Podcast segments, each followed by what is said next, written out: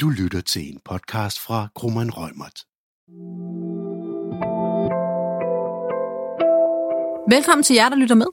I dag tager vi hul på vores nye podcastserie om startup og venture, hvor vi vil dykke ned i en række vigtige emner med fokus på warrant-programmer og investeringer. Jeg hedder Ulrik, og jeg er senioradvokat ved advokatfirmaet Krumme Rømert. Og jeg hedder Amalie, og jeg er advokat her hos Rømert. Vi er begge en del af vores team for startup og venture her i Krumme Rømert, og vi rådgiver til daglig om investeringer, ejerstrukturer, warrant-programmer og alle mulige andre udfordringer, som fylder for iværksættere og investorer i det danske iværksættermiljø. Vi har i flere år haft fornøjelsen af at arbejde sammen med vækstvirksomheder, business angels og venturekapitalfonde, og vi er med helt ude fra det tidlige, det kan være ude på DTU, hvor vi møder to studerende, der er i gang med at finde ud af, hvilket navn deres startup skal have, og egentlig hele vejen op til, at øh, der måske bliver lavet en, en exit, og også på, på alle runderne undervejs. Og vi har i meget høj grad dyrket det her med investeringer og warrant-programmer, som vi faktisk har nørdet temmelig meget. Amalie, vi har jo lavet et fedt program for den her programserie, hvor man kan møde en masse spændende mennesker inden for det her miljø her. Ja, vi får besøg af flere founders fra nogle super cool startups i det danske miljø. Vi får også besøg af nogle kolleger, som har specialiseret sig inden for øh, både ansættelsesret og skatteret til at gøre os lidt klogere. Og i dag skal vi tale om Warren-programmer.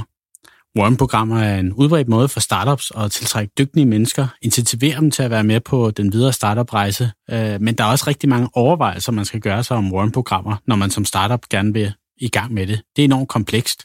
Og nogle af de overvejelser og spørgsmål, som man vil støde på, det er noget af det, vi forsøger at dække i den her serie her.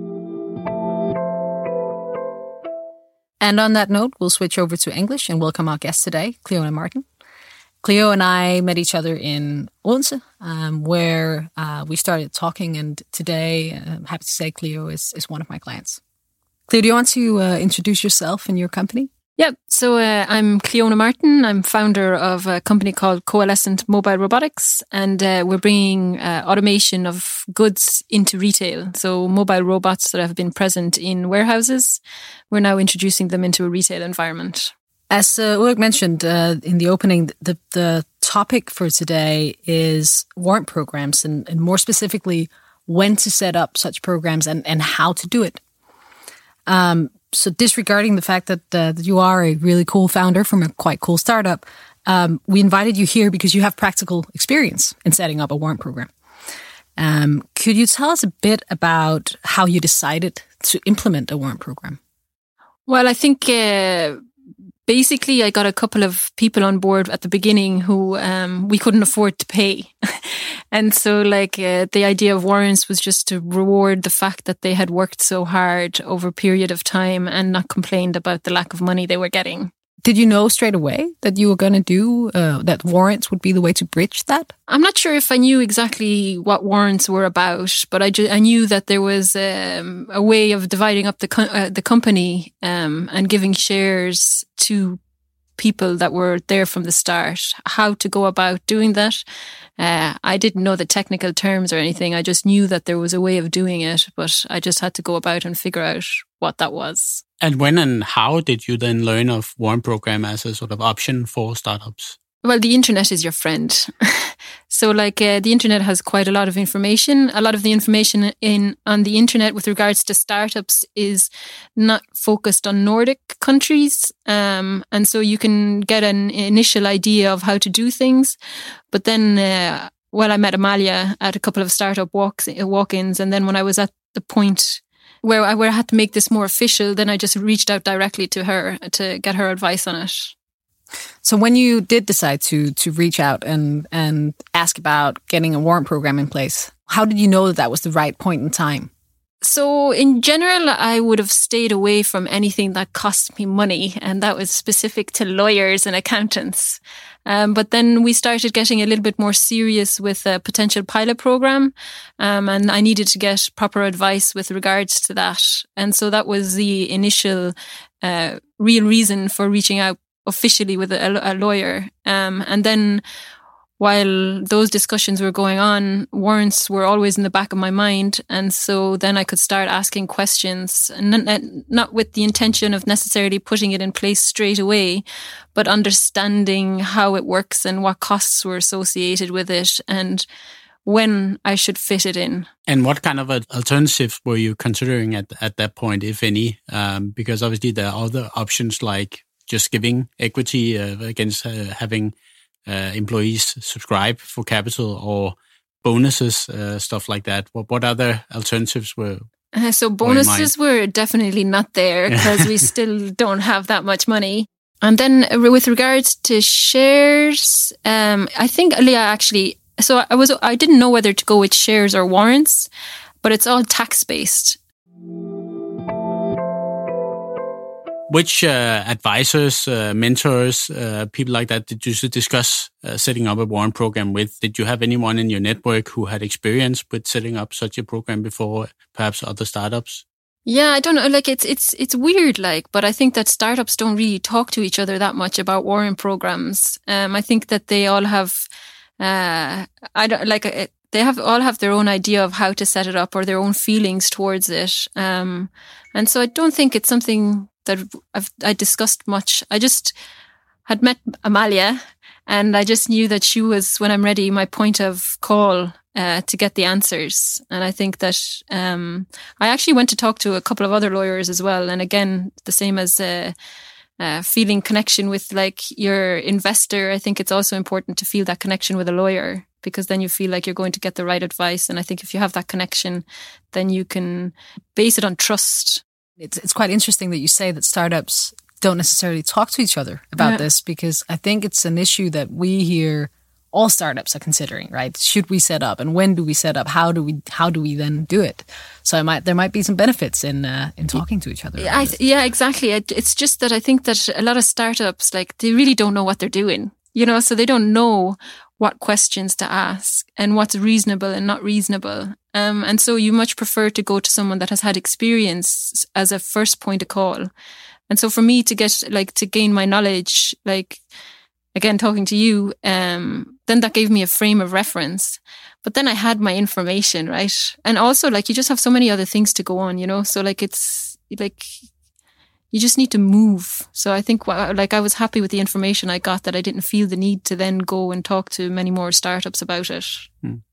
And at the point where you you set the this uh, process in motion with setting up the warrant program, mm. did you already sort of know exactly who you wanted to give warrants, or was that a process of identification that you didn't start until sort of after having having set everything in motion? So in my case, there was one person definitely getting a chunk of it, and after that, it was like. Um, I wanted it there to have the option of giving it to new employees. Um, but I think that one of the things that, uh, well, I, which I still struggle with is to find a balance between, so now I have a warrant pool and now it's uh, like to find a balance between what is considered like a fair wage and warrants along with it. So some people would prefer to just have a, like a higher wage and no warrants. Um, and some people would like a mix of the two. Um, and so now it's like we're at the stage where we will be employing new people. Um, and I have to figure out, figure that out on how to give them options on what they can take advantage of. As I said, just either a full wage or warrants. And then you don't want to be giving away too much because then you'll regret it and you don't want to regret anything as much as possible. But then you don't want to go below what is average because then the people will go somewhere else. And so finding that like uh, balance between those two is uh, not necessarily that easy. And I think that's very much like the the startup perspective, right? Because I'm guessing this was new uh, for you as well going into it, right? I, I, think many people come with the employee hat to begin with, and then suddenly being in the employer position. How was that transition? It's a learning process, like, and I'm still learning. So it's like uh, I think you just have to do the best, and like uh, at the end of the day, you have to try not well, not that I well, I don't regret, but you just have to you just have to do your best, and you just have to learn from it, and you'll make mistakes on um, on how you deal with the different situations because everything is just constantly new. What has been your takeaway from from setting up a warrant program? I think it's just something that you should have. And I think also that you should try and get people on board on the warrant program because if they feel like they're, they have ownership over the company, then they will tend to, um, you know, feel more engaged and work harder, but just be more efficient or maybe more, um, open to doing what's best for the company, uh, because they have a stake in it. And so I think that's important. I think like as much as possible, you should get people to have ownership over the company because then they just, they just work so much better. How long have you been working on Coalescent? Yeah, nearly three years. Nearly three years. So, could you have set up the warrant program giving people a stake in the company uh, early on? Would that have made sense? I like for me, no, you know, because um, there's just other priorities. There's just so much stuff that I just didn't know at that time that warrants was really not. Um, and also like the people that you take on at the beginning, you know, you have to have a level of trust between the two of you. So it shouldn't be that you need to make everything official.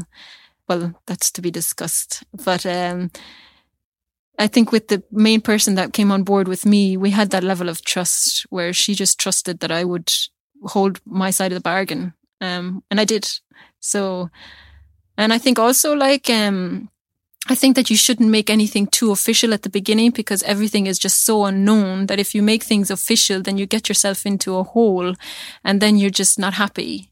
And so if you, like, if you leave all the official stuff for as long as possible, from my perspective, uh, it gives you a lot more wiggle room to learn and set a proper, uh, basis, uh, that you can get out of. I think that makes sense also from our perspective, right? Like, like this is something we hear quite often from startups that the very early beginning, you're still figuring out who are we, which team are we to be. And, and some people will, will stay with the idea and keep working on it until it becomes something Yeah. bigger. And, and some people will, will leave in that process, um, you know, for good reasons. And, you know, w- once you have that more feel of which team is it, that might be a good time to, to then set up the program. Yeah, like I think from from my side, I'm sole founder. I didn't start off being sole founder, but whatever way it worked out, I am sole founder now, and so that was easier for me because, um, well, I'm the one that's making the decisions at the end of the day, and I don't have to agree with anyone. And so, like uh, with the, one of my my key employees now, um, the fact that she didn't didn't push me or anything and that we continued to establish that relationship and she really important to the company now. It's just that relationship is much stronger now and she's getting the warrants that I promised her and you know you just have a much better um stronger relationship. But I don't have co-founders. But, but it seems that, that it was a process that you sort of started yourself when you thought you were having the, the necessary maturity. But what we also often see is that it's, it's sometimes from an outside pressure, either from the investor as part of taking on investments, that the investor asks, is it time for a warrant program now? Or a key employee, either being taken on board or someone who's been on board from the start stra- starts to ask, is it time for me to, to get a stake here? But you haven't experienced uh, no, those I, external yeah, factors. You no. I've been lucky that I haven't had any external investment or any co-founders for the last three years. So I haven't had to, uh, I've only had to listen to myself. Um, and so that, that, that puts me in this position to have this perspective. But I think that if you have like co-founders, like, you know, it's a real test of your relationship. Um, and so then you, like, I think then, you know, you need to make it more legal. But then I think that if you have co-founders, then that is not necessarily warrant programs. That's actually just splitting the company. Um, so from the warrant perspective, uh, I think that co-founder or no co-founder, you like leave it for as long as possible. Could you have left it longer? Yeah.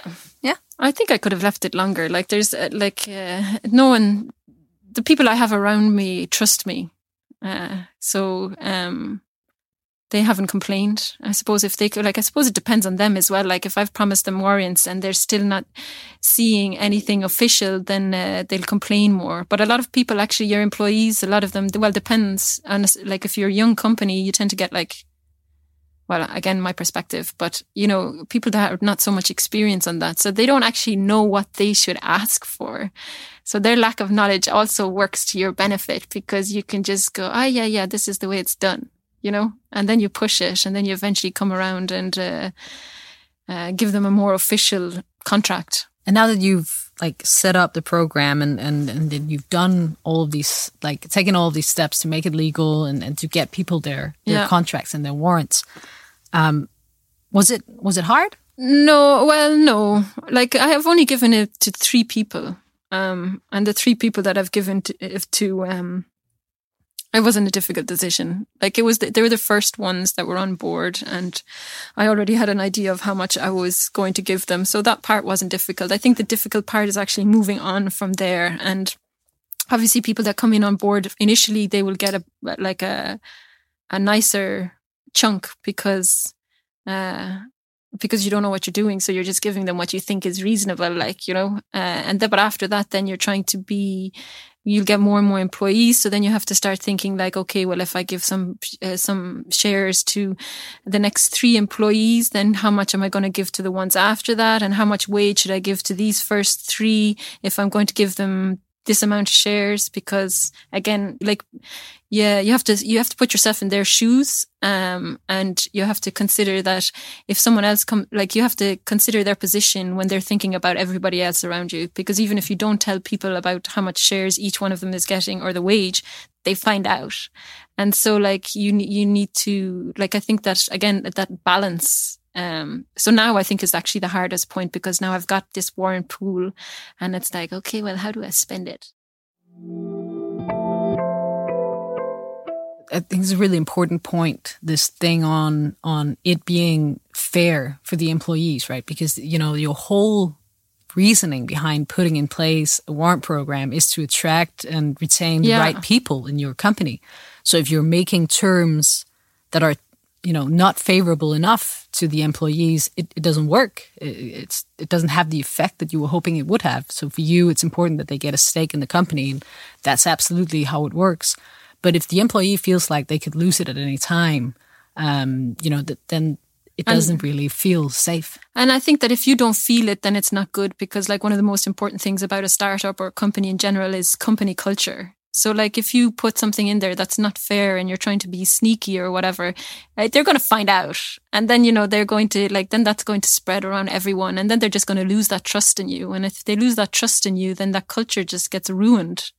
And you really have to focus on uh, on good culture in the company because just makes or break a company from my side. And and on that note, on the terms and the documentation, how much did you sort of engage in in dialogue with the recipient or the participants in in the program? Uh, did you sort of uh, uh, discuss with them prior to to setting the documentation drafting in motion, or or did you present it uh, just as as is? Or no, I just like I just said this is this is it um, because again, like uh, people are different, and so some people will push to get more. The more confident ones usually push to get more, and then the ones that aren't as confident, which are probably, you know, are either as equally good or whatever on the working side. Um, I think you just have to be.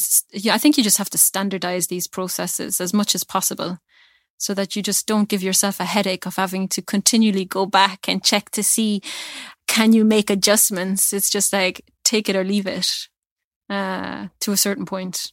I mean, you might have one, you know, like uh, employee in the future that you really want, and then there maybe go back and make an exception. But I think in majority of cases, you just need to be standardized for these kind of things. Just gives you a headache. I think that's that's also been our experience with with working with with tech startups, uh, particularly right. That it's important to make this an, an incentive that works, but also to make sure that you're not constantly discussing with people, you know, yeah, because although you know it, it, it might feel very standard to look at all of the terms of a warrant program mm. could be discussed in essence right? Yeah. everything you know could be as you say can i do this? So every single question an employee can ask you could potentially ask your lawyer can we make this change? But it ends up costing a fortune my first key employee, um, she's the one I went around with a couple of different lawyers so that she felt that she wasn't being hard done by. And as soon as she was okay with the way that we would go with the warrants, then everyone else just has to follow behind. That's a good point, having sort of someone be, you could say, a, a lead employee, sort yeah. of paving the way with the others and yeah, saying, yeah. okay, this, I've looked at this, it seems fair. And then, then other employees will likely sort of follow suit. Exactly. And one of them actually tried to like uh, come back and um, change the agreements, and I was like, no. Right. Yeah, because there are, there are of course the cost side to it, and and if especially when you're a startup, your liquidity is strained. So mm. and the more changes, the the more cost because it it it is a cumbersome process to go through and then comment and then change and then go back Yeah. and then confirm. So so that's one side of it, and I guess the other side of it is also that warrants are essentially uh, risk free for the employee. Yeah. It's a it's a gift, and obviously for some people it'll be a sort of uh, substitute for salary. And in Yeah. that case, you could say they have a arguably an, an interest in in getting a, a real value and also good terms. Uh, but but you could say that they're not investing anything by getting the warrants, and, and that's also an argument for saying, well, well, this is sort of this is sort of how how we go about it here, and and and and you can ask questions and comments, Yeah. but but we can't do sort of a full negotiation round on this. I think, and I think to make employees uh, uh, understand as well is that like if you're one of the first few employees in a startup, you need to understand that a startup is a risk, and by taking one of these first positions, you are also entering in the risk. Um, and and that's just the way it is. So if you don't want to uh, to enter this risk, then go get a job somewhere else. Oh, but I take your point because it's we can we can always make and, and I think your point on that is, is valid, right? You should instruct your your lawyer or whomever advisor you're using for setting up a warrant program to make it a fair warrant Yeah. program because you want it to work with your employees. But you also just have to accept as an employee that, you know, if the terms are fair of your warrant program, negotiating every little corner of it is really not going to make that big of a difference. and you're just adding extra headache on uh, the On the people. founder. Yeah, exactly. we have already enough headaches.